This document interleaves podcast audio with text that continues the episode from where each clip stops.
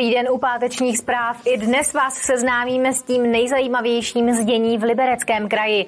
Začneme v Liberci a mluvit budeme o budově bývalého skloexportu.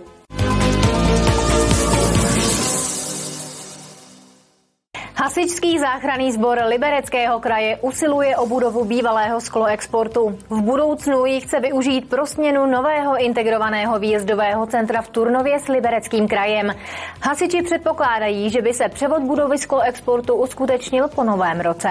Několik let opuštěnou budovu bývalého skloexportu se stát marně pokoušel prodat soukromým vlastníkům. V poslední aukci za ní chtěl přes 51 milionů korun. Teď se zdá, že by objekt přeci jen mohl mít nového majitele. Zájem projevili krajští hasiči. Ta jednání probíhají už rok. My jsme se snažili, aby úřad vlastně i nadále měl ty objekty ve vlastnictví, těch objektů je více a nicméně bohužel jsme se nedomluvili s úřadem a tudíž nám nezbývá nic jiného, než si ten majetek vlastně převzít do našeho vlastnictví. Můžu potvrdit, že v současné době probíhají jednání s hasičským záchranným sborem o dalším postupu a jelikož jednání dosud nebyla ukončena, tak bohužel nemůžeme této chvíli sdělovat další informace. Budovu skloexportu chtějí hasiči získat proto, aby ji směnili s libereckým krajem za integrované výjezdové centrum, které se má stavět v Turnově. Tak zatím je to ve fázi plánu.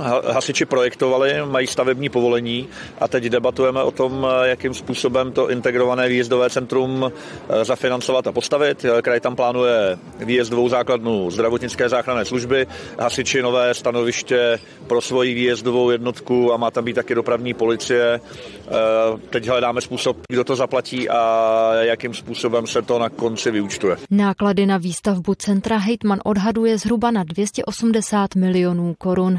Jeho výstavba by měla začít v příštím roce. Kateřina Třmínková, televize RTM+. Pokračujeme dalšími zprávami a v Liberci ještě na chvíli zůstaneme. Revitalizace parku a okolí Severočeského muzea v Liberci přijde podle odhadu architekta na 40 milionů korun. Projekt bylo nutné upravit na základě územního plánu, který vyžaduje nejméně 60% zelených ploch. Nejdražší je ale na projektu cestní síť, která vyžaduje obnovu. Zhruba 80% nákladů představuje právě infrastruktura.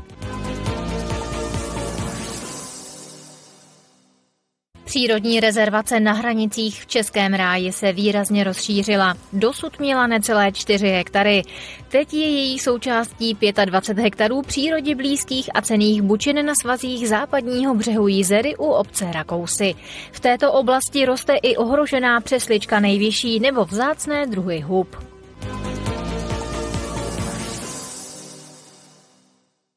8 milionů korun z participativního rozpočtu rozdělí Liberec mezi 10 projektů. O peníze jich usilovalo 28. O výběru rozhodli téměř 4 tisíce lidí, kteří v této anketě hlasovali. Stejně jako v předchozích dvou ročnících získala největší podporu další revitalizace lesního koupaliště, kam půjdou 2 miliony korun.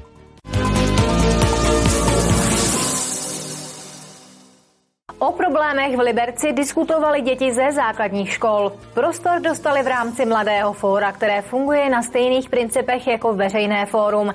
Největším problémem je podle dětí bezpečnost v okolí terminálu Fígnerova. Přednedávnem se v Liberci konalo veřejné fórum, kterého se zúčastnili desítky liberečanů. Město ale chtělo dát prostor i dětem, které vidí dění ve městě trochu jinýma očima. Cítili jsme potřebu, že chceme zapojovat i mladší generaci, proto jsme oslovili eh, studenty a žáky libereckých škol a dneska tady probíhá akce, kdy vlastně nám předávají své názory na své okolí, na to, jak by měl Liberec vypadat a bude to zase nějaký podklad pro diskuzi pro vedení města. Mladého fóra se zúčastnili desítky školáků. Někteří z nich mají s podobnými akcemi zkušenost, pro jiné to byla premiéra. Tak já jsem na nějakým takovýmhle mm, fórum, nebo jak to mám říct, poprvé a přišel jsem, protože právě chci vyzkoušet nové věci, chci zkusit pronést nějaký návrhy, uh, zkusit tady prořešit něco, um, co by mě mohlo zajímat, něco, co by mohlo zajímat ostatní. Já jsem přišla, protože chodím prvním rokem už do městského parlamentu, který, to je kroužek ve větrníku, a proto jsem přišla, protože jsem zjistila, že mě to jako baví se starat o to město nebo se o to hodně zajímat. Přišel jsem, protože jsme s parlamentem, jakožto předseda parlamentu, mě tam poslali. Jsem tu ještě s třema dalšíma lidma. Teď sedím u klimatického stolu a probíráme třeba jízdu MHDčkama a další věci, různý uhlíkové stopy a podobné.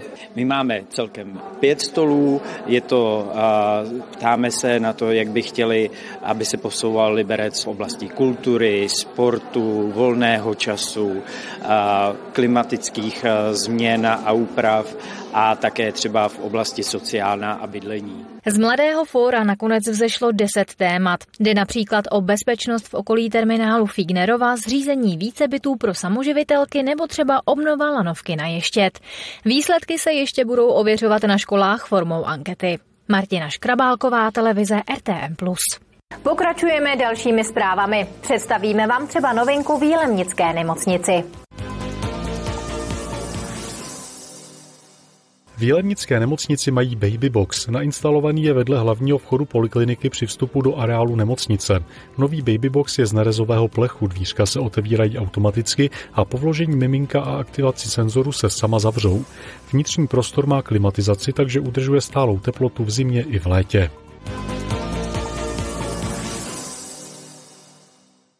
Liberecký kraj tento týden zveřejnil návrh vyhlášky, která má v krajním případě umožnit odstřel problémových vlků.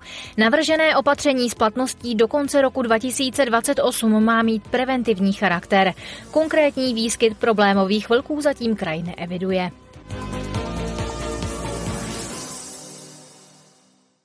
Liberec na zimu přeruší svoz bioodpadu. Vyvážet se bude naposledy 1. prosince. Nový cyklus svozu začne znovu až příští rok od dubna.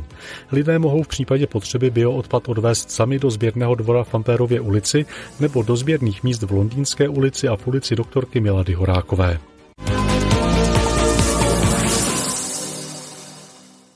Na sdílených kolech jezdí lidé v kraji převážně zadarmo. Vyplývá to ze statistik, které mají města od poskytovatele služby. Přes 90% výpůjček totiž trvá maximálně 15 minut a to hradí města. I tak se prý ale sdílená kola samozprávám vyplatí. Sdílená kola nabízí Liberec od letošního července. Počet výpůjček měsíc od měsíce roste. Je to co jsme předpokládali, je to na základě příchodu studentů do města, kde se nám ty výpůjčky vyšplhaly na 2200 výpůjček za ten měsíc. Ukazuje se, že i ty trasy těch využívání těch sdílených kol se přesměrovávají právě těma studentskýma trasama, takže se opravdu ukazuje, že eh, sdílená kola jsou alternativou mladých eh, lidí anebo turistů. Přes 90% výpůjček hradí samotné město.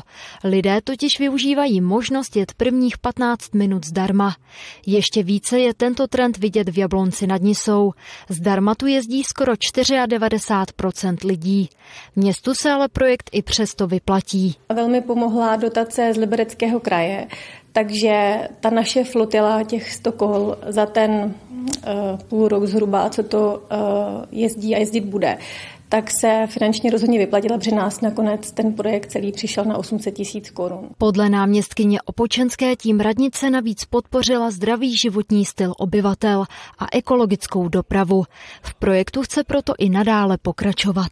Přemýšlím o tom, jak to uchopit příští rok, protože možnosti jsou vlastně neomezené. My bychom mohli jít do jakékoliv kombinace šlapacích a elektrokol a bude záležet jenom na nás a na financích a případně na dotace z kraje. V tuto chvíli vidí město jako optimální variantu navýšit počet šlapacích kol ze stovky na 130 až 140 a k tomu pilotně zkusit pár elektrokol, která by měla vyměnitelnou baterii a nemusela by se dobíjet na dobíjecích stanicích. Kateřina Třmínková, televize RTM+. Poslední zprávy tohoto týdne končí. Díky, že jste s námi. Následují naše pořady, tak se dívejte. No a já se budu těšit na viděnou zase v pondělí.